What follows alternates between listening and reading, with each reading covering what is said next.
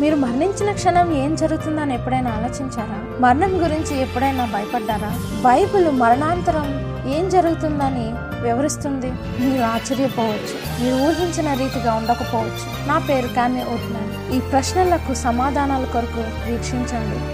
ఇప్పుడు బయలుపరచబడిన బైబిల్ ప్రవచనాలు మొదలవుతుంది. పెరుగుతున్న అంతర్జాతీయ మహమ్మారి దుర్వినియోగం మరియు అవినీతి ప్రపంచ రాజకీయాలను ధ్రువపరుస్తుంది.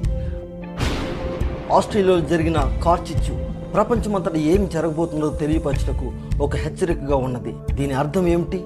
భవిష్యత్తులో ఏం జరగబోతుంది? అంతర్జాతీయ ప్రసంగికురాలైన క్యామీ ఊట్మెన్ గారి ద్వారా బయలుపరచబడిన బైబిల్ ప్రవచనాలు అనే ప్రసంగాల శీర్షిక ద్వారా నేర్చుకోండి. ఆమె చేసిన ప్రపంచ పర్యటనలో నిజ జీవితంలో ఉండు కష్టాలను ముఖాముఖిగా చూశారు. ఆ కష్టాల పోరాటముల మధ్య నిరీక్షణ కల్పించు అద్భుతాలను చూశారు. బయలుపరచబడిన బైబిల్ ప్రవచనాలను ప్రసంగాల ద్వారా బైబిల్లో గల ప్రవచనాలు మన కళ్ళ ముందు ఎలా నెరవేర్చున్నాయో క్యామీ యూట్మెన్ గారి ద్వారా తెలుసుకోండి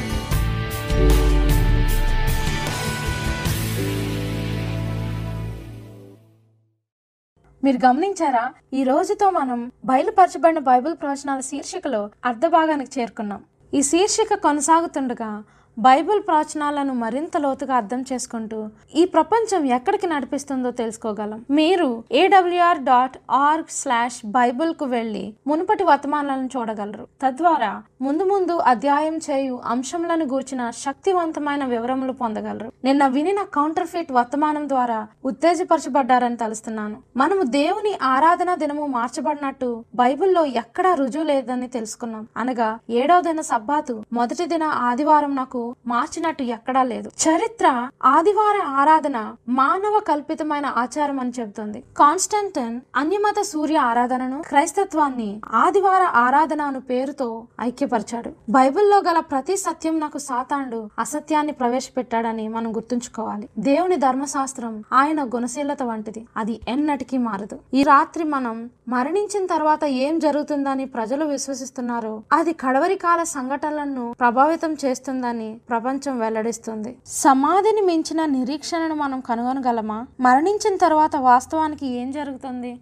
ఈ ప్రశ్నలకు బైబిల్లో చాలా బలమైన సమాధానం ఉంది. మీరు క్రింది లింక్ పై క్లిక్ చేసి ఆన్లైన్ బైబిల్ స్కూల్లో చేరవచ్చు. ప్రశ్నించండి మరియు ప్రార్థన అవసరాలు తెలియపరచండి. అలాగే చాట్ బాక్స్లో మీ కామెంట్స్ను తెలియచేయండి. వాస్తవానికి మీరు ఇప్పుడు ఏ దేశం నుంచి ఎక్కడ నుండి వీక్షిస్తున్నారో తెలియజేస్తే ఆనందిస్తాం. మిమ్మల్ని దర్శించాలని తలుస్తున్నాను. వర్తమానంలోకి వెళ్ళే ముందు ప్రార్థిద్దాం. పరలోకమందున మా తండ్రి విశ్వమంతటికి రాజా మా హృదయాన్ని పాలించు రాజా మమ్ములను ఖాళీ చేసి మీ పరిశుద్ధాత్మ చేత నింపండి ప్రభా మరియు నా పెదవులను అభిషేకించి కేవలం మీ మాటలతో నింపండి. మీ వాక్యం ద్వారా సత్యాన్ని బయలుపరిచినందుకు మీకు స్థుతులు చెల్లిస్తున్నాను. యేసు ప్రశస్త నామమున. ఆమేన్. నీవెప్పుడైనా మరణిస్తున్న వారి పక్కన ఉన్నావా లేక చిన్న వయసులో ఉన్న బిడ్డను పోగొట్టుకున్న అనుభూతి చెందావా? మరణం మీరు ప్రేమించిన వారిని మీ నుండి వేరు చేసినట్లయితే మీరు బహుశా ఆలోచించి ఉండవచ్చు జీవితం అంటే ఇదేనా అని. మనం జీవిస్తాం మరణిస్తాం. తర్వాత ఏంటి? ఆది నుండి జీవమరణాల యొక్క కాలచక్రం ప్రజల హృదయాలలో గాయాలను నింపాయి. ఈ రాత్రి మనం బైబిల్ మరణం గూర్చిన మర్మాన్ని కనుగొంటాం. బైబిల్ అసత్యాన్ని మరణించిన తర్వాత జరుగు వాటిని గూర్చిన అబద్ధాలను బైబిల్ బహిర్గతం చేస్తుంది. ఎఫిసియల్కు రాసిన పత్రిక ఐదో అధ్యాయము పదకొండవ వచనం. నిష్ఫలమైన అంధకార క్రియలలో పాలివారయుండుక వాటిని ఖండించుడి. యేసు బైబిలు లేఖనముల నుండి మనకు ఇవ్వాల్సిన బలమైన ఆధారాలను ఇస్తున్నారు. కాబట్టి మనం ఊహించాల్సిన అవసరం ఆశ్చర్యపడవలసిన అవసరం ఆందోళన చెందవలసిన అవసరం లేదు. మనం తెలుసుకొని సత్యంలో ప్రతిష్టత చేయబడగలం. దయచేసి మరణం గురించి ముందుగా మీకున్న ఆలోచనలను ప్రక్కన పెట్టి దేవుని వాక్యాన్ని మాట్లాడనివ్వండి. బైబిల్ను మీకు తెలియజేయనియండి. విశ్వాసులు అవిశ్వాసులు కూడా మరణం మన అంశమును వేరుగా చూస్తారని నేను గమనించాను. కొన్ని మతాలు పునర్జన్మను నమ్ముతారు. కొంతమంది నాస్తికులు మరణం అనేది అంతం సమాధి తరువాత ఇంకేమీ లేదని నమ్ముతారు. ఒకవేళ క్రైస్తవులను మరణించిన తర్వాత ఏం జరుగుతుందని అడిగితే వారు మనిషికి ఆత్మ ఉందని అది మరణించిన తరువాత నరకానికో లేక పరలోకమునకో చేరుతారని చాలా మంది అంటారు. మరికొంతమంది పర్గటరీ ఉందని నమ్ముతారు. మరణించిన వారు నిద్రించి ఏసు వచ్చినప్పుడు పునరుత్నమునకై ఎదురు చూస్తారా లేక అప్పటికే పరలోకంలో ఉన్నారా? ఒకవేళ వారు పరలోకంలో ఉంటే ఆత్మలకు కళ్ళున్నాయా? వారు మాట్లాడగలరా? వారికి నోరు లేదా చెవులు ఉంటాయా? ఒకవేళ కళ్ళు నోరు చెవులు ఉండి పరలోకం నుండి చూడగలిగితే ఎందుకు మరలా శరీరం కోసం తిరిగి రావాలి? అందువల్ల చాలా రకాల ప్రశ్నలు గందరగోళంకు దారితీస్తుంది. ప్రజలు నిజంగా మరణం అను విషయాన్ని గూర్చి చాలా కలవరపడుతున్నారు. ఆత్మ అమరత్వం కలిగినదా? లేక పునరుత్నం ఉంటుందా? గమనించగలరు. ఒకవేళ ఆత్మ అమరత్వం గలదైతే మరణించిన వెంటనే అయితే పరలోకానికి లేదా నరకానికి వెళ్ళిపోతుంది. ఆత్మ అమరత్వం గలదైతే మరణించిన వారు బ్రతికున్న వారితో మాట్లాడగలరు. మరణం అను అంశము అంతా అమరత్వం అను ప్రశ్నను గూర్చి వివరించాల్సి ఉంది. మనకు ఇప్పుడు అమరత్వం ఉందా? లేక యేసుని రెండవ రాకడలో మనకు ఇవ్వబడుతుందా? మన ముఖ్య అంశం మనకు సమాధానం ఇస్తుంది అది బైబిల్లో ఉంటే నేను విశ్వసిస్తాను. అది బైబిల్లో వ్యతిరేకిస్తే అది నాకు కాదు.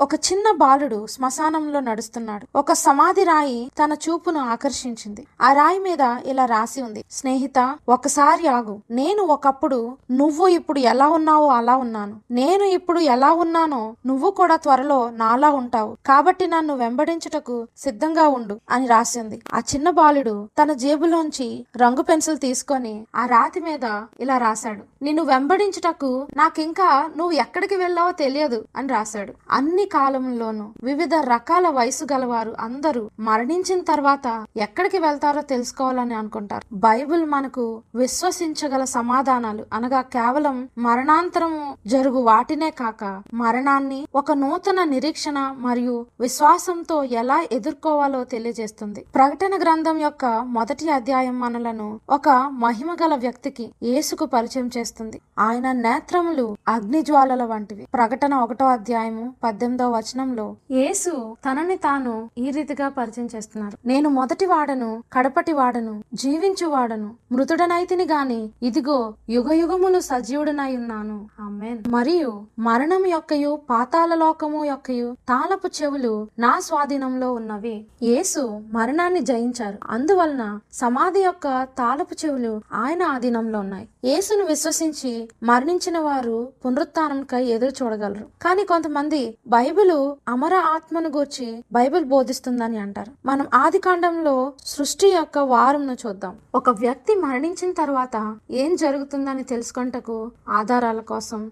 చూద్దాం. మనం ఒకవేళ మనం సృష్టించబడినప్పుడు ఏం జరిగిందో అర్థం చేసుకుంటే మనం మరణించిన తర్వాత ఏం జరుగుతుందో అర్థం చేసుకోగలమేమో ఆది కాండం రెండో అధ్యాయం ఏడో వచనంలో బైబిల్ వివరిస్తుంది. దేవుడైన ఏహోవా నేల మంటితో నరుని నిర్మించి వాని నాసికా రంధ్రములలో జీవవాయువును ఊదగా నరుడు జీవాత్మ ఆయను. ఇక్కడ ఉన్న ఈ మూడు పదబంధాలను గమనించండి. దేవుడైన ఏహోవా నేల మంటితో నరుని నిర్మించారు. తన నాసికా రంధ్రములలో జీవవాయువును ఊదగా నరుడు జీవాత్మ అయ్యాడు. బైబిలు దేవుడు ఆదాములో అమర ఆత్మను పెట్టాడని చెబుతుందా? లేదు. ఆ విధంగా చెప్పలేదు. దానికి బదులు బైబిలు మానవుని నిర్మించుటకు గల సూత్రాన్ని చెప్పింది. నేలమంటి ప్లస్ జీవవాయువు ఇజ్ ఈక్వల్ టు జీవాత్మ. లేదా మరో విధంగా వివరించాలంటే భూమి యొక్క మూలకము ప్లస్ శ్వాస ఇజ్ ఈక్వల్ టు జీవాత్మ. జీవాత్మ అనగా జీవిస్తున్న మనిషి. చూడండి నాకు ఆత్మ లేదు. నేను ఒక జీవాత్మను అంటే ఒక వ్యక్తిని. నీవు కూడా అంతే. మనము ఆత్మ అనగా ఏమిటో తెలుసుకోవాలి. ఒకవేళ అది అమర ఆత్మ అయితే అనగా ఎప్పుడూ మరణించకుండా ఉండేదైతే. ఎహెస్కేలు పద్దెనిమిదవ అధ్యాయము నాలుగవ వచనం మనకు చెబుతుంది. మనుషులందరూ నా వశంలో ఉన్నారు. తండ్రులేమి కుమారులేమి అందరూ నా వశంలో ఉన్నారు. పాపము చేయవాడెవడో వాడే మరణం నందును. జీవాత్మ మరణించడం అంటే ఒక వ్యక్తి మరణించడం ఒక జీవం మరణిస్తుంది అని బైబిల్ చెబుతుంది. ఈ మూడు పదాలు పరస్పరం మార్చలేనివి. మత్తాయి పదహారో అధ్యాయము ఇరవై ఐదు ఇరవై ఆరు వచనాలు చూసినట్లయితే తన ప్రాణమును రక్షించుకొనగోరువాడు దాన్ని పోగొట్టుకొనును. నా నిమిత్తము తన ప్రాణమును పోగొట్టుకొనివాడు దాన్ని దక్కించుకొనును. ఒక మనుషుడు లోకమంతయు సంపాదించుకొని తన ప్రాణమును పోగొట్టుకుంటే తనకేమి ప్రయోజనము? ఒక మనుషుడు తన ప్రాణమునకు ప్రతిగా నేమి ఇయ్యగలడు? ప్రాణము అనగా మరణించడానికి అవకాశం గలది. నీవు మరణించవచ్చు అని అర్థం. అమరత్వం అనగా నశించనిది. నీవు మరణించలేవు. ఒకటో తిమోతి ఒకటో అధ్యాయము పదిహేడవ వచనం. సకల యుగములలో రాజయ్యుండి అక్షయుడును అదృశ్యుడునగు అద్వితీయ దేవునికి ఘనతయు మహిమయు యుగయుగములు కలుగునుగాక ఆమెన్. విశ్వానికి రాజు మాత్రమే అమరుడు. విశ్వాసులైన మనము భూమి మీద జీవించి మరణించాక క్రీస్తు మరలా వచ్చినప్పుడు మాత్రమే అమరత్వాన్ని పొందుతాం.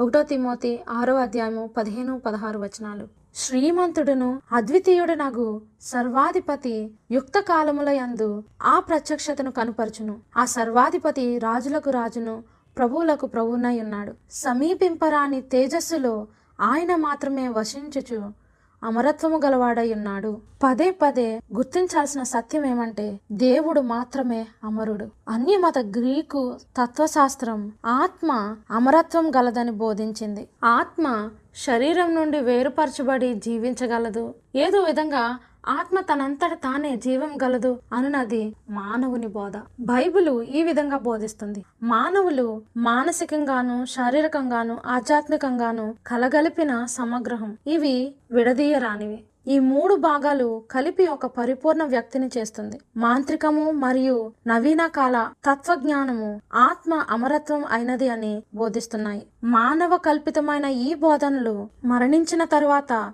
ఆత్మ వ్యక్తి నుండి వేరు చేయబడుతుందని ఆ రెండు వేరువేరు విభాగాలు అని బోధిస్తున్నాయి. మాంత్రిక విద్యలు మీరు పరలోకం వరకు వెళ్ళి అక్కడ నివసిస్తూ బ్రతికి ఉన్న వారితో మాట్లాడగలరని బోధిస్తుంది. స్నేహిత దీనిని నీవు గ్రహిస్తున్నావా?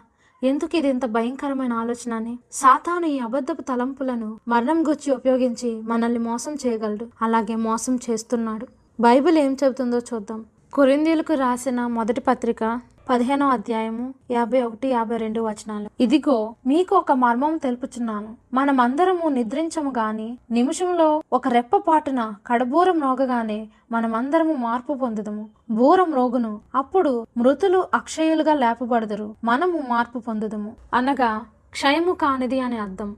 దేవుడు ఆదామును సృష్టించినప్పుడు ఆయన శ్వాసను ఊదారు. అంతేకాని అమరత్వ ఆత్మను కాదు. ఆదికాండం రెండో అధ్యాయము ఏడో వచనం చదువుదాం. దేవుడైన ఏహోవా నేల మంటితో నరుని నిర్మించి వాని నాసికా రంధ్రములలో జీవవాయువును ఉదగా నరుడు జీవాత్మ ఆయను. ఆలోచించండి. మరణం సృష్టికి రివర్స్గా ఉంది. అయితే ఒక వ్యక్తి మరణించినప్పుడు ఏం జరుగుతుంది? దేవుని దగ్గరకు తిరిగి ఏం వెళుతుంది? ఇది మర్మమా? ఎప్పటిలాగానే బైబిల్ నుండి సమాధానాలు తెలుసుకుందాం. ప్రసంగి పన్నెండో అధ్యాయము ఏడో వచనం చదువుదాం. మన్నైనది వెనుకటి వల్లనే మరలా భూమికి చేరును. ఆత్మ దాని దయచేసిన దేవుని యొద్దకు మరలా పోవును. సరే అయితే శరీరం మంటికి చేరుతుంది. ఆత్మ ఏదైతే దేవుని దగ్గరకు చేరుతుందో అది స్పృహ కలిగినది కాదు. అది దేవుని శ్వాసల లేక శక్తి. దేవుడు ఆ వ్యక్తి గుర్తింపు తన మనసులో పదిలపరిచారు పాత నిబంధన యొక్క హెబ్రీ భాషలో ఆత్మ అను పదముకు రువా అని అర్థం అనగా శ్వాస. కాబట్టి ఆత్మ మరియు శ్వాస రెండూ ఒక్కటే.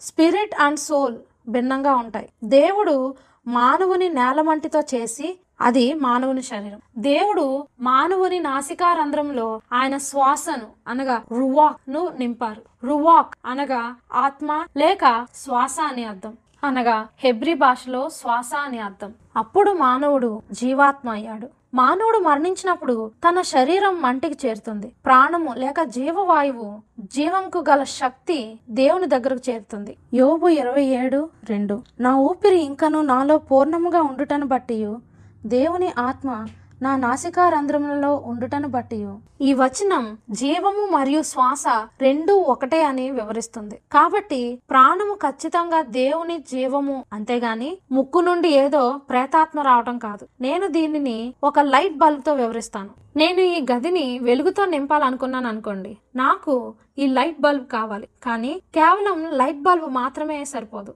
ఇప్పుడు ఈ బల్బును మానవుని శరీరంగా భావిద్దాం. కాంతి లేక ప్రకాశించాలంటే నేను దీనికి విద్యుత్ శక్తిని కా ఇవ్వాలి. కేవలం ఈ బల్బ్ తన అంతట తానే వెలుగునివ్వలేదు. విద్యుత్ శక్తి అవసరం కాబట్టి విద్యుత్ శక్తి జీవమునకు కావలసిన వెలుగు దేవుని జీవవాయువు. విద్యుత్ శక్తి బల్బులోకి ఒక వైరు ద్వారా వస్తుంది. అప్పుడు బల్బు వెలుగుతుంది. అదే విధంగా దేవుని జీవవాయువు ఆదాము శరీరంలోనికి వెళ్ళినప్పుడు జీవం వచ్చింది. అయితే నీవు లైట్ను విద్యుత్ శక్తిని తీసివేస్తే ఏమవుతుంది?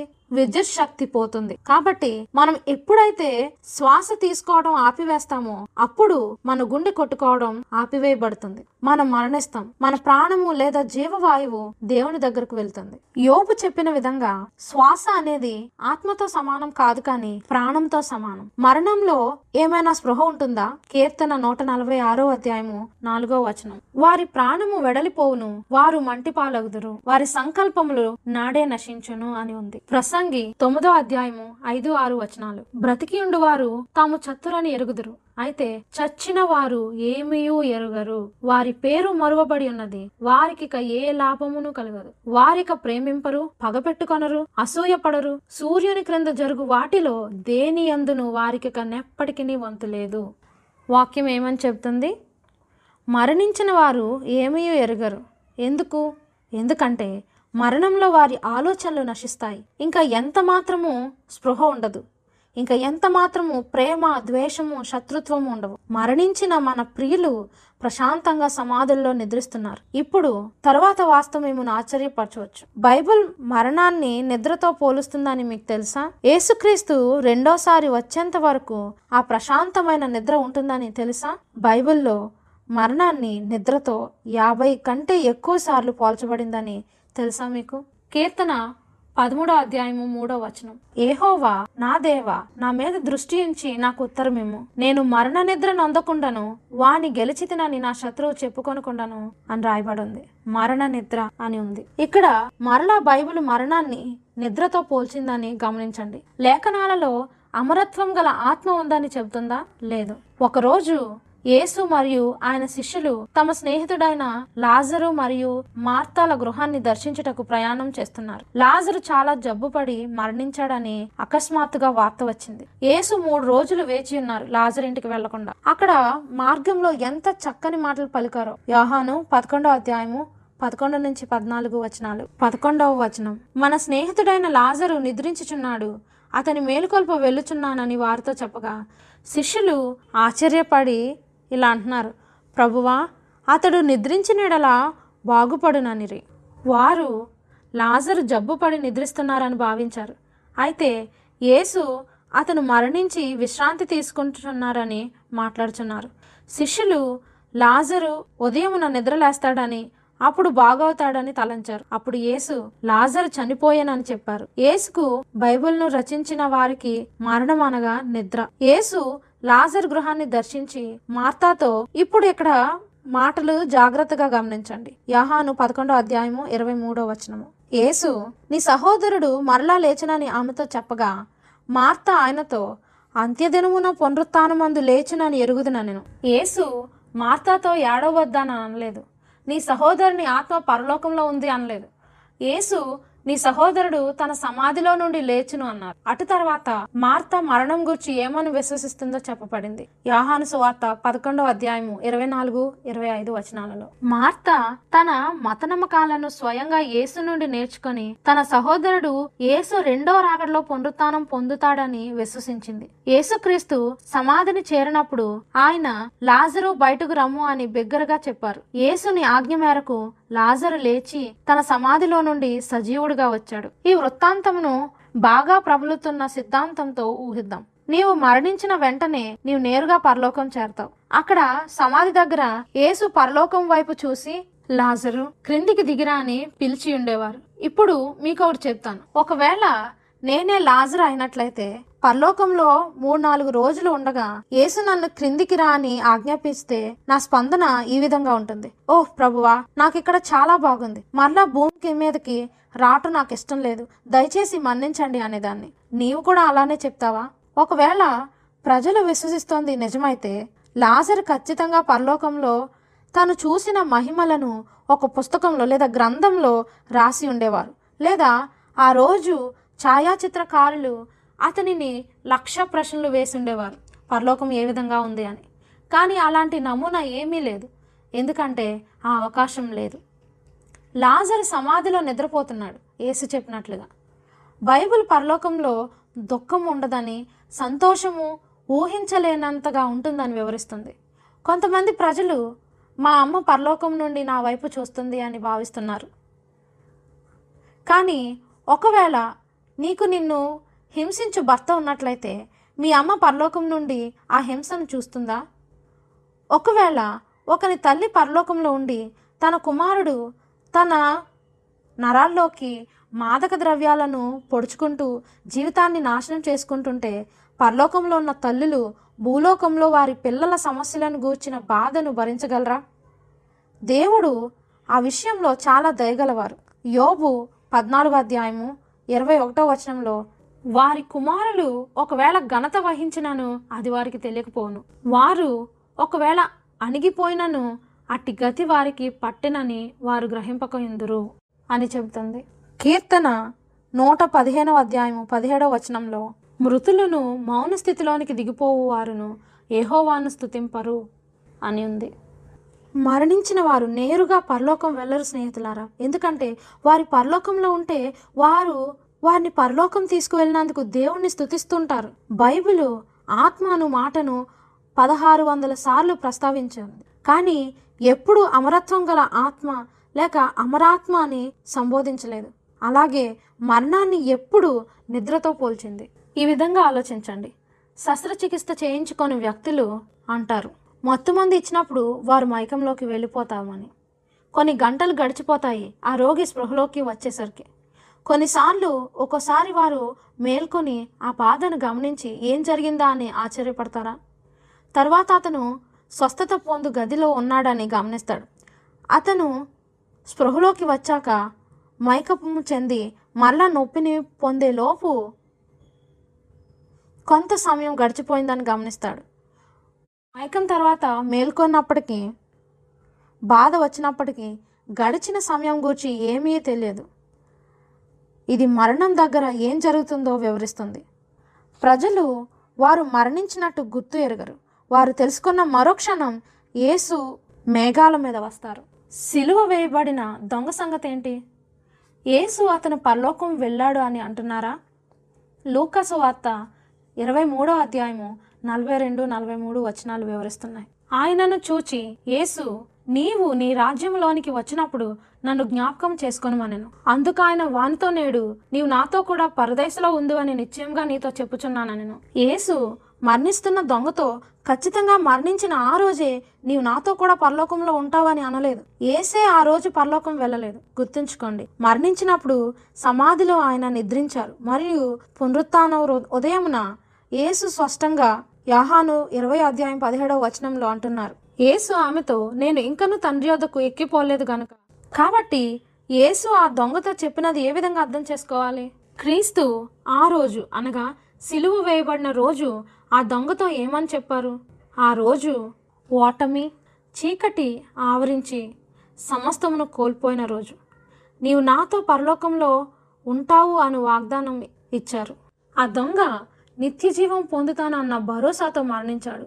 ఏ విధంగా అయితే దేవుని ప్రతి బిడ్డ క్రీస్తేసుని రెండవ రాకడలో ఆ గొప్ప పునరుత్న దినం లేచుదురో ఆ విధంగా. మీరు గమనించాల్సింది ఏమంటే అసలైనటువంటిది తాళపత్రాల లేఖనాల్లో గ్రీక్ భాష విరామ చిహ్నం లేకుండా ఉంది. చాలా శతాబ్దాల తర్వాత విరామ చిహ్నాలను పెట్టారు. అనగా పంక్చువేషన్ మార్క్స్ బైబిల్లో రెండు ప్రదేశాలలో కామాలు తప్పుడు ప్రదేశాల్లో పెట్టారు. వాటిని చూద్దాం ఇప్పుడు. మొదటిది మనం ఇప్పుడు చదివిన వాక్యం లోక ఇరవై మూడో అధ్యాయము నలభై మూడో వచనం.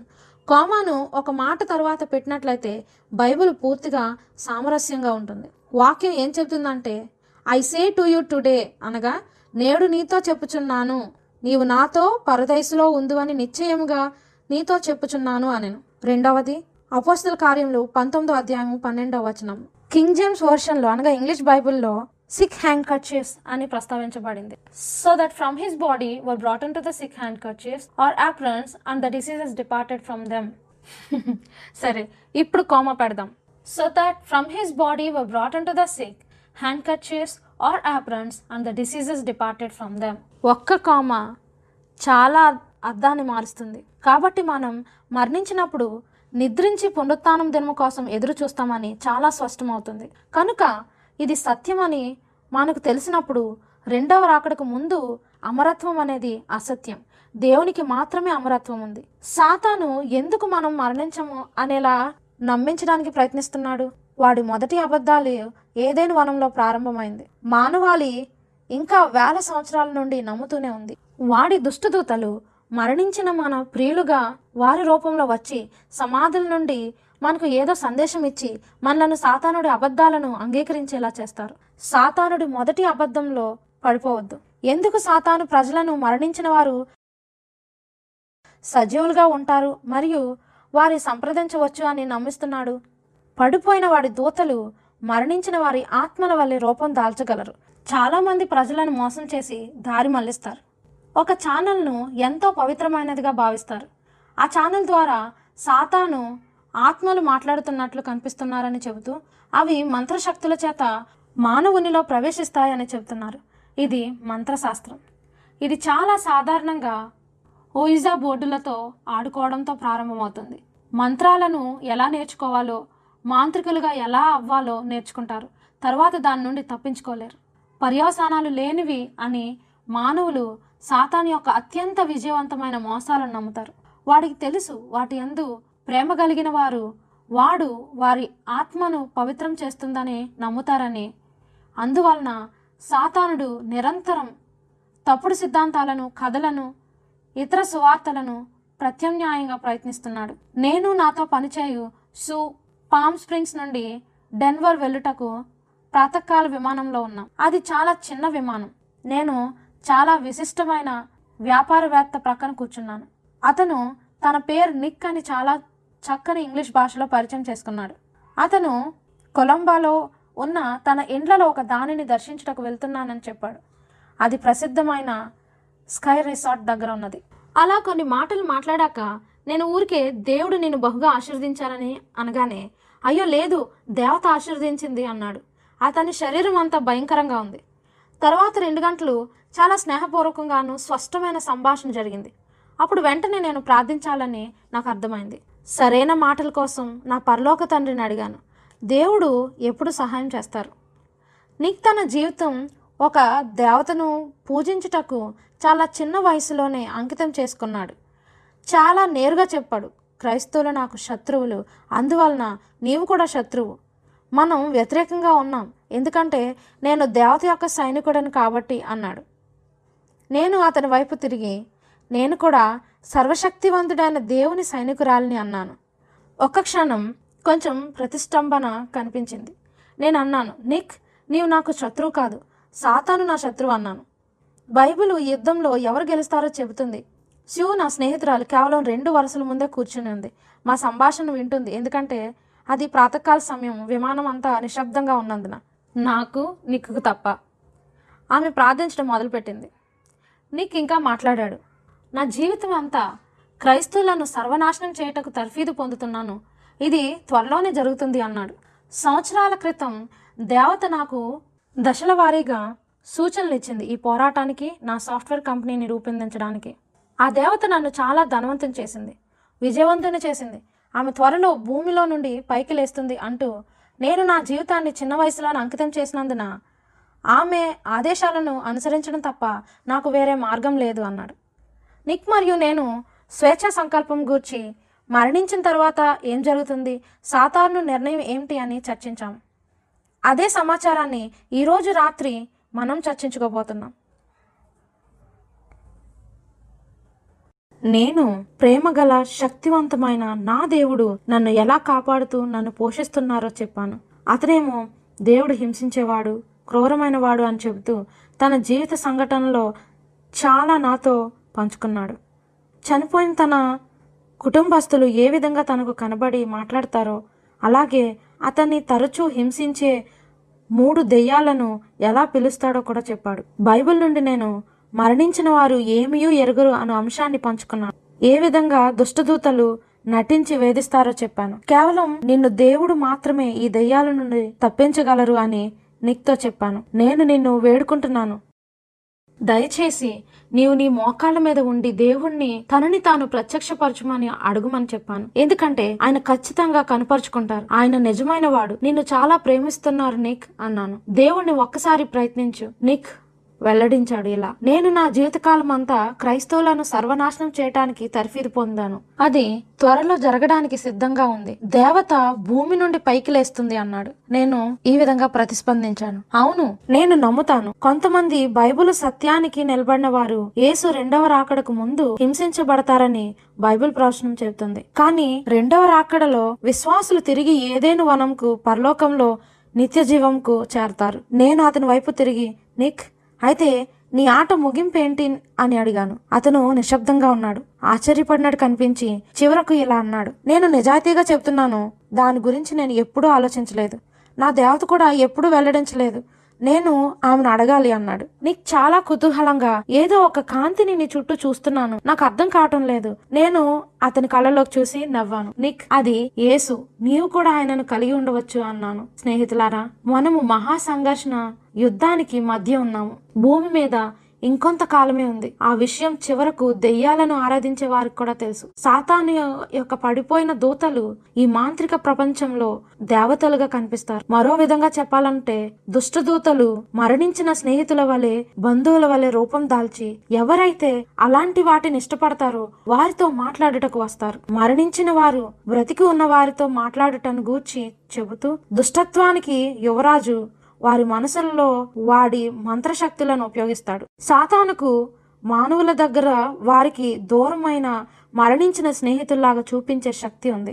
Counterfeit is perfect. అచ్చు వారిలాగే కనిపిస్తూ మాట్లాడుతూ గొంతు కూడా వారిలాగే ఉండి దుష్ట ఆత్మలకు పరిపూర్ణ ఉదాహరణగా ఉంది. లేఖనాలలో ఉన్న ప్రవక్తను పోలి నటించగలవు. ఒకటో సమూహలు ఇరవై ఎనిమిదో అధ్యాయంలో ఒక మాంత్రికురాలి గూర్చిన కథను చెబుతుంది. ఆమెను రాజైన సౌలు సంప్రదించాడు. సమూయేలు ప్రవక్త ఆత్మను పిలిపించడానికి. ఎందుకనగా మరుసటి రోజు ఫిలిస్తీన్లతో యుద్ధమును గూర్చి సలహాలు పొందుటకు. సౌలుకు మాంత్రిక విద్య పాపమని తెలిసినప్పటికీ ఒకటో సమూహేలు పదిహేనో అధ్యాయం ఇరవై మూడులో చెప్పబడిన రీతిగా తిరుగుబాటు చేయుట సోది చెప్పుట అను పాపంతో సమానము.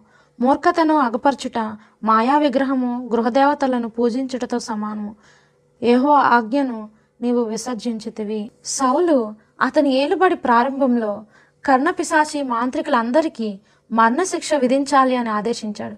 అందువలన చాలా తక్కువ మంది ఇంద్రజాలికులు తాంత్రికులు ఆ రాజ్యంలో ఉన్నారు. ఈ కాలం నాటికి కాబట్టి మధ్యరాత్రిలో తన మారువేషంలో వెళ్ళి గృహలో దాక్కుని ఉన్న ఒక మంత్రగత్తెను కనుగొన్నాడు.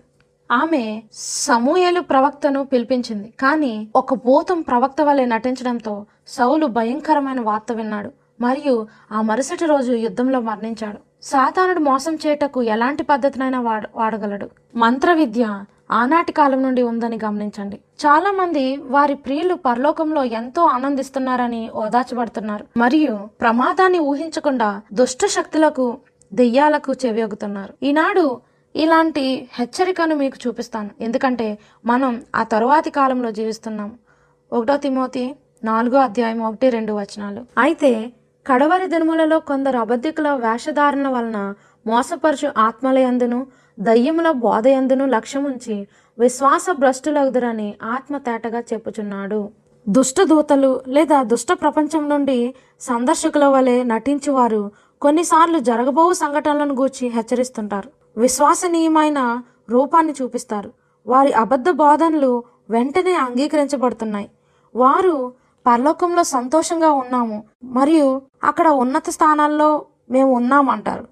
అప్పుడు విశ్వసించినప్పుడు లేఖనాలకు విరుద్ధంగా ఉన్న సిద్ధాంతాలను తెలుపుతారు. ఏదైనా ఆత్మ మీ దగ్గరకు వస్తే మీరు దానిని లేఖనాలతో పోల్చాలి. అవి ఏం చెబుతున్నాయి?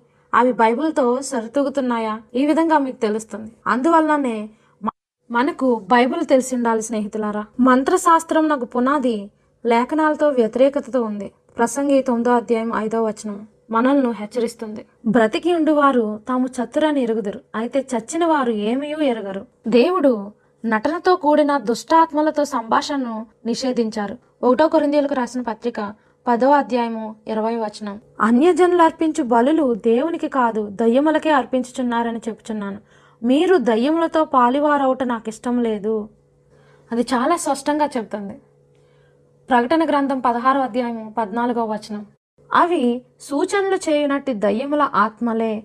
అవి సర్వాధికారి అయిన దేవుని మహాదినమున జరుగు యుద్ధమునకు లోకమంతటా ఉన్న రాజులను పోగు చేయవలనని వారి వద్దకు బయలు వెళ్ళి దెయ్యాలతో సంభాషించుటను నిషేధించబడింది. అలా చేసిన వాళ్ళు మరణశిక్షకు పాత్రలు. లేవీయ కాండము పంతొమ్మిదవ అధ్యాయము ముప్పై ఒకటో వచనము.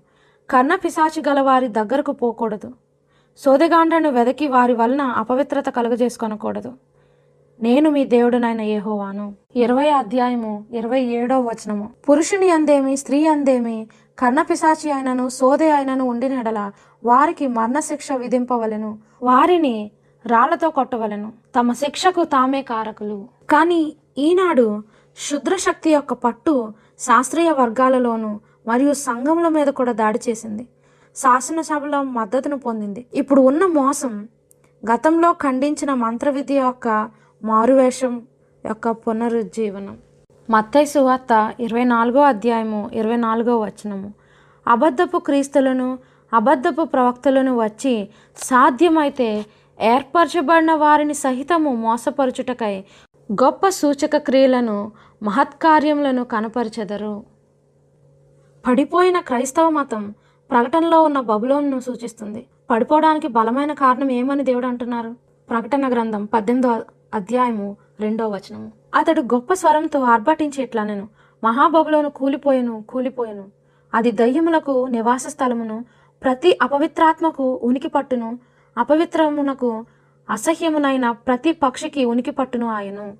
మరో మాటలో చెప్పాలంటే బబులోను దెయ్యాలు ఆత్మల కారణంగా ఒక గందరగోళ స్థితిలో ఉండి క్రైస్తవ సంఘాల్లోకి ప్రవేశించింది.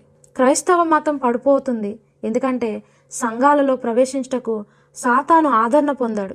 మరణించిన వారు బ్రతికి ఉన్నారని అబద్ధాలు చెప్పుటతో చాలా సందర్భాలలో చనిపోయిన వారి ఆత్మలను కలిగి సాతాను రాయబారుల నుండి వచ్చు సందేశాలను సంఘాలు అద్భుతమైన సలహాలుగా స్వాగతించారు. మహిమను విమోచింపబడినగాను తలుస్తూ.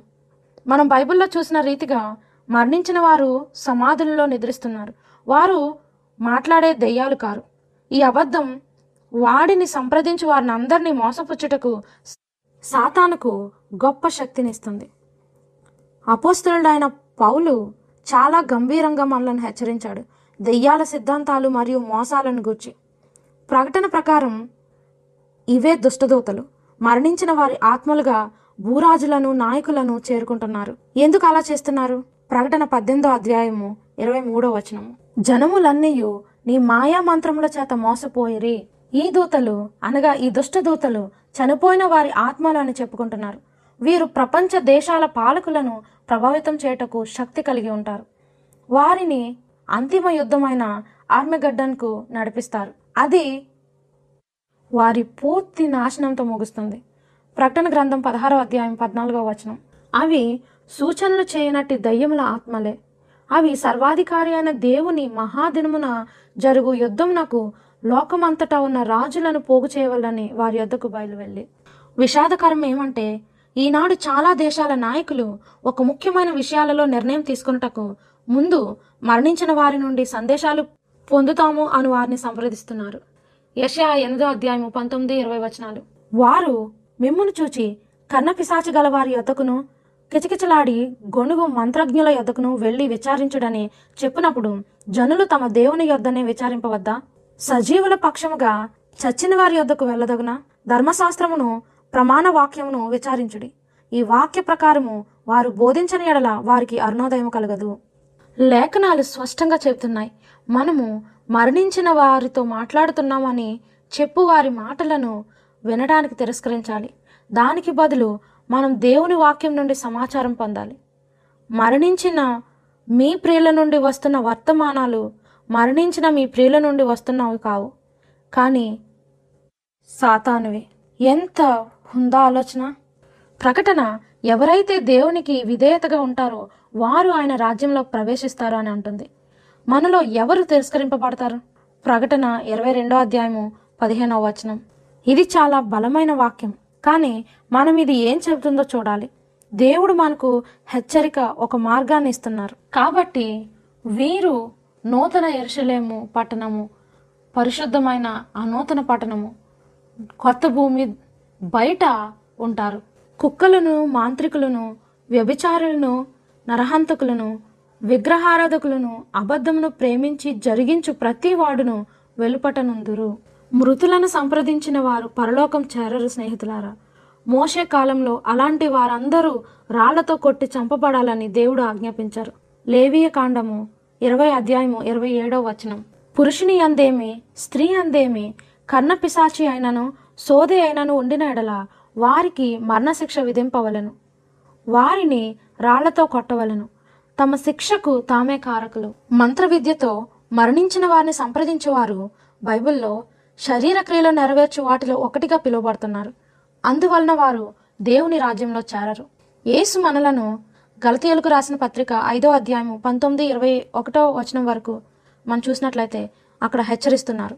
శరీర కార్యములు స్పష్టమై ఉన్నవి. అవేవనగా జారత్వము అపవిత్రత కాముత్కత్వము విగ్రహారాధన అభిచారము ద్వేషములు కలహము మత్సరములు క్రోధములు కక్షలు భేదములు విమతములు అసూయలు మత్తతులు అల్లరితో కూడిన ఆటపాటలు మొదలైనవి. వీటిని గురించి నేను మునుపు చెప్పిన ప్రకారము ఇట్టి వాటిని చేయువారు దేవుని రాజ్యమును స్వతంత్రించుకొనరని మీతో స్పష్టంగా చెప్పుచున్నాను. స్నేహితులారా నేను ఎందుకు ఇదంతా పంచుకుంటున్నానంటే మనము పరలోకం ఎలా చేరాలో తెలుసుకోవాలి. మనము పరలోకంలో వేటినైతే సాధన చేయకూడదని దేవుడు స్పష్టం చేశారు వాటిని మనం సాధనం చేయకూడదు. అందుకే మనకు ఈ జాబితా తెలియాలి. మరియు నా హృదయపూర్వక ప్రేమతో నేను దీన్ని మీకు చెప్తున్నాను. దీన్ని మీతో పంచుకోవాలనుకుంటున్నాను. కాబట్టి మీరు గమనిస్తే దేవుడు విలువలు కలిగిన దేవుడు అని తెలుసుకోగలరు. మరియు మనతో పరలోకంలో అబద్ధాలు హత్య అవన్నీ చేయవారితో ఉండుటకు ఇష్టపడకూడదు. అందువలననే మనకు ఈ జాబితా ఉంది. ఈ వాక్యాలన్నిటి నుండి ఈ రాత్రి మనం అధ్యయనం చేసాం మాంత్రిక విద్యను గూర్చిన లేక పోలిన వాటన్నిటి నుండి మనం ఎంత దూరంగా ఉండగలిగితే అంత ఉండాలని అర్థం చేసుకోగలం. అది ఎంత అమాయకంగా కనిపించినప్పటికీ సినిమాలు లేక టీవీ కార్యక్రమాలు పుస్తకాలు మరణాంతరం జరుగు సంఘటనలను గూర్చి పనికిమాలిన వాటిని కనుపరుచున్నవి చాలా తక్కువ ఉన్నాయి. దెయ్యాలను మంత్రగత్తెలను విగ్రహ సాధువులను ఆరాధనలను వివరించినవి. మరణించిన వారితో పరిచయం చేసుకొనుట ఇవన్నీ సాతాను శక్తులతో పరిచయం చేసుకోవడమే జాగ్రత్త మిత్రులారా ఎఫ్ఎస్సీలకు రాసిన పత్రిక ఐదో అధ్యాయం పదకొండవ వచనము నిష్ఫలమైన అంధకార క్రియలలో పాలివారై ఉండక వాటిని ఖండించుడి. రంజాకు పది సంవత్సరాల వయసు ఉన్నప్పుడు ఆమె దుష్టశక్తుల చేత పీడింపబడింది. ఆమె తల్లిదండ్రులు మాంత్రిక వైద్యుడి దగ్గరకు తీసుకువెళ్ళారు అందుకు పది ఆవులను అమ్మివేశారు. అయినా స్వస్థత రాలేదు. పదహారు సంవత్సరాలకు ఆమెలో ఇంకా కొత్త ఆత్మలు ప్రవేశిస్తున్నాయని గమనించింది. అవి మునుపటి వాటికంటే భయంకరంగా ఉన్నాయి. వారిని ఆమె చూడగలదు. వారి మాటలను వినగలదు. కానీ వేరే వారు కేవలం వినగలరు మాత్రమే. ఆమెకు మొదటి బిడ్డ పుట్టినప్పుడు ఆత్మలు ఆమెను మంత్రగతిగా అవ్వమని అడిగాయి. కానీ ఆమె నిరాకరించినప్పుడు అవి ఆమె బిడ్డ అనారోగ్యంకు గురై చనిపోయేలా చేశాయి. ఎంతో బాధతో చివరకు అవి ఆమెకు మరొక బిడ్డను ఇచ్చినట్లయితే ఆ ఆత్మలు ఏం చేయమంటే అవి చేయుటకు సిద్ధమైంది. అయితే తొమ్మిది నెలల తర్వాత ఆమెకు ఒక ఆడపిల్ల పుట్టింది. తరువాత కొన్ని సంవత్సరాలకు ఆమె చాలా శక్తివంతమైన మంత్రగతిగా అయ్యింది. ఆమె జీవితంపై ఆమెకు ఎంత మాత్రం అధికారం లేదు. ఆత్మలు ఏం చెప్తే అది చేయటమే పని అయింది ఆమె తయారు చేసిన శక్తివంతమైన మందుల వలన అనేక మంది స్వస్థత పొందారు. అద్భుతాలు జరిగాయి. ఆమెకు తుపాకీలను బుల్లెట్లను ఉపయోగపడకుండా చేసే శక్తి ఉంది. ఆమె తన సమాజంలో ప్రముఖ వ్యక్తిగా అయింది. అందువలన చాలా ధనికురాలుగా కూడా అయింది. ఒకసారి ఇరవై ఏడు మంది సైనికులు ఆమె ఇంటికి వచ్చారు. వారు ఆమెను వారి ఆయుధాలతో హాని చేయాలని ప్రయత్నించినప్పటికీ వారు ఆమె ముందు శక్తిహీనులయ్యారు. ఆమెకు ఆఖరికి మొసళ్ళ నోళ్ళు కూడా మోయించే శక్తి ఉంది. మరొక ఆత్మలు ఆమెలో ప్రవేశించినప్పుడు ఆమెను నది అడుగు భాగానికి తీసుకువెళ్ళేవి. అక్కడ వాటితో ఏకగ్రహంగా కొన్ని రోజుల తరబడి మాట్లాడేది. చివరికి శ్వాస పీల్చుకోవడానికి కూడా పైభాగానికి వచ్చేది కాదు. ఆమెకు ప్రజలను స్వస్థపరిచే శక్తి తన చేతులతో బుల్లెట్లను ఆపే శక్తి ఉన్నప్పటికీ ఆమె దయనీయంగా ఉంది. ఒకరోజు రాంజా ఇద్దరు యవనస్తులను కలిసింది. వారు ఆమెతో మేము సర్వశక్తివంతుడైన దేవుణ్ణి ఆరాధిస్తామని చెప్పారు. దానితో ప్రేరేపింపబడిన రాంజా ఆ మరుసటి వారం వారితో కలిసి ఆలయానికి వెళ్ళింది. ఆమె ఇంకా అలానే దైన్యంగా ఉంది. ఆ ఆత్మలు ఇచ్చు శిక్షను బట్టి ఎప్పుడూ అనారోగ్యంతో ఉండేది. మరణించే ముందు ఆమె సెవెంత్ డే అడ్వెంటిస్ట్ పురుషుణ్ణి కలిసింది. ఆయన యేసుని గూర్చి ఆమెకు చెప్పి బైబిల్ ఇచ్చాడు. ఆ వ్యక్తి మాటలను విన్నాక ఆమె తన ఇంటికి శాంతిని తెచ్చుకుంది. ఆమె కొంత మెరుగుపడింది. ఆత్మలు సంతోషంగా లేవు. మరియు వాటిని విడిచిపెడితే చాలా బాధాకరమైనవి జరుగుతాయని హెచ్చరించారు. ఏదేమైనా రాన్జా యేసుని ఎన్నుకోవాలని నిర్ణయించుకుంది. ఆ ఆత్మలు అన్నమాట నిలబెట్టుకున్నాయి. ఆమె ఇల్లంతా మంటల్లో కాలిపోయింది. ఆ మంటలలో తనకున్నదంతా కోల్పోయింది. ఆ ఆత్మలు రేయిం పగలు ఆమెను ఎంతగా హింసించారంటే ఆమె యొక్క మంత్రగతిగా ఉండుటకు సిద్ధమయ్యే నిర్ణయం తీసుకుంది. కానీ ఈసారి ఏదో జరిగింది. ఆమె జీవితాన్ని శాశ్వతంగా మార్చే సంఘటన జరిగింది. రాంజా అడ్వంటిస్ట్ వరల్డ్ రేడియో బ్రాడ్కాస్ట్ను కనుగొన్నది. ఆమె ప్రతిరోజు వినుచుండగా ఆమె నిర్ణయం తీసుకుంది. ఆమె తీర్మానం బలపడింది. ఏదేమైనా సరే యేసుని ఆమె వెంబడించాలనుకుంది. ఆ ఆత్మలు ఇంకా ఆమెతో పోరాటం చేస్తున్నాయి. ఆమె ఎప్పుడైతే అడ్వంటిస్ట్ వరల్డ్ రేడియోను పెట్టినప్పుడు ఆత్మలు ఆమెను ఒంటిగా వదలడం గమనించింది. మరింత ప్రార్థన లేఖనాల అధ్యయనం మరియు రేడియోతో ఆ ఆత్మలు వెళ్ళిపోయాయి. ఇప్పుడు ఆమె దేవుని కుమార్తెగా స్వేచ్ఛగా ఉంది. రాన్జా ఇప్పుడు అందరికీ నిజమైన స్వేచ్ఛ ఏసు ద్వారానే వస్తుందని చెబుతుంది. నేను ఆమె కళ్ళల్లో చూసి ఆమెను హత్తుకున్నప్పుడు నేను యేసుని అక్కడ చూశాను. ఇప్పుడు ఆమె దేవుని సత్యవాక్యాన్ని ఆమె మంత్రగతిగా తెలిసిన అన్ని గ్రామాల్లోనూ ప్రకటిస్తుంది ఇప్పుడు ఆమె యేసుని అనుసరించదానిగా తెలుపబడింది. దేవుని వాక్యానిపై దృఢ విశ్వాసం లేని వారందరూ మోసపోయి సాతాను చేత వాడి ఆత్మల చేత పీడింపబడతారు. ప్రకటన గ్రంథం మూడో అధ్యాయం పదవ వచనం హెచ్చరిస్తుంది. నీవు నా ఓర్పు విషయమైన వాక్యమును గైకొంటివి గనుక భూనివాసులను శోధించుటకు లోకమంతటి మీదకి రాబోవు శోధన కాలంలో నేనును నిన్ను కాపాడేదను. కానీ సాతానుడు దీన్ని వింటున్నాడు స్నేహితులారా. సాతానుడు కేవలం వాడి శోధనలో వారంతట వారే ఇష్టపూర్వకంగా లోబడి వారి మీదనే జయించగలడు. నిజముగా బైబిల్ సత్యాన్ని గూర్చిన జ్ఞానము కొరకు పరిశోధించువారు మీలాంటి వారు విధేయతతో వారిని వారు పరిశుద్ధపరచుకొనుటకు ప్రయాసపడుతున్నారు. మీరు ఖచ్చితంగా ఆదికాండం నుండి ప్రకటన గ్రంథం వరకు దేవుని వాక్యంలో మద్దతు పొందుతారు. దేవుని బిడ్డల కొరకు దేవదూతలు కరుణగల ఉద్దేశంతో పంపబడ్డారు. ఈరోజు వారు పంపబడిన రీతిగా. దేవుడు ఆశీర్వాదపు వాగ్దానాలతో అబ్రహాము దగ్గరకు దేవదూతలను పంపారు. నీతిమంతుడైన లోతును సొదోమ గుమ్మముల నుండి తప్పించుటకు దాన్ని దహించినప్పుడు పంపారు. ఎలైజా దగ్గరకు దేవదూతలు పంపబడ్డారు. అరణ్యంలో కృంగి ఆకలితో అలమటిస్తున్నప్పుడు. గుర్రపు బళ్ళు మరియు గుర్రాలు అతను ఉన్న చిన్న పట్టణమును శత్రువులు చుట్టుముట్టి కాల్చినప్పుడు దానియేలు దైవజ్ఞానముకై పరిశోధిస్తున్నప్పుడు దేవదూతలు పంపబడ్డారు. అన్యరాజు సంస్థానంలో సింహాలకు మేతగా విడువబడి ఉన్నప్పుడు పేతురుకు హేరోదు చేత మరణశిక్ష విధింపబడినప్పుడు పంపారు. ఫిలిప్పి దగ్గర జైలాధికారులకు పౌలు అతని స్నేహితులకు రాత్రి సముద్రంలో కొర్నేలి సువార్తను పొందుటకు తన మనసును తెరుచుటకు. పేదరును జెంటైల్ స్ట్రేంజర్ను దగ్గరకు రక్షణను గూర్చిన వర్తమానంతో పంపుటకు. అన్ని కాలంలోనూ దేవుని ప్రజలకు సేవ చేయుటకు పరిశుద్ధ దేవదతలను పంపారు. యేసు మరికొంత కాలంలో పరలోకం నుండి ప్రతి ఒక్క దేవదతను పంపనై ఉన్నారు ప్రజలను కాపాడడానికి. ఆయనను విశ్వసించు ఏ ఒక్క ఆత్మ కూడా విడవకుండా సాతానుడిని అధిగమించుటకు. ఈ రాత్రి యేసును వెంబడించుటకు నిర్ణయం తీసుకొంచున్నావా? నిన్ను మరచిన క్షణం ఒక్కటి కూడా లేదు. యేసు నీ కొరకు యుద్ధం చేయుటకు ఆయన సైన్యాన్ని పంపిస్తారు. నీవు ఎక్కడున్నా ఏం చేసినా ఆయన నిన్ను రక్షిస్తారు. బందీగా ఉన్న వారిని ఆయన విడిపించును. దుష్టశక్తులను ఆయన అధిగమించును. బలహీనులను రక్షించును. శక్తిహీనులను కాపాడును. ఆయన బలపరిచి పోషించును. ఆయన కాపాడి నడిపించును. నీవు సంరక్షణ లేకుండా లేవు. ఆయన ఎల్లప్పుడూ సమీపంలో ఉన్నారు. నీవు ఆయనను అడుగు. కలిసి ప్రార్థిద్దాం. పరలోకమందున మా తండ్రి నీవే మాకు వెలుగు రక్షణ. మీ మార్గములు ఎప్పుడూ గొప్పవి. లేఖనాలలో ఎంతో స్పష్టంగా మేము మరణించినప్పుడు కేవలం నిద్రపోతామని చెప్పినందుకు చాలా వందనాలు. ప్రభువా మా ప్రతి ఒక్కరిని ప్రతి అపాయము నుండి కాపాడండి. ప్రత్యేక రీతిలో కౌంటర్ ఫిట్ బాధల నుండి మిమ్మును బట్టి ఎప్పుడు కూడా భయపడిన అవసరం లేదు. మాలో ప్రతి ఒక్కరూ మీ మీద పూర్తి విశ్వాసం ఉంచుటకు సహాయం చేయండి.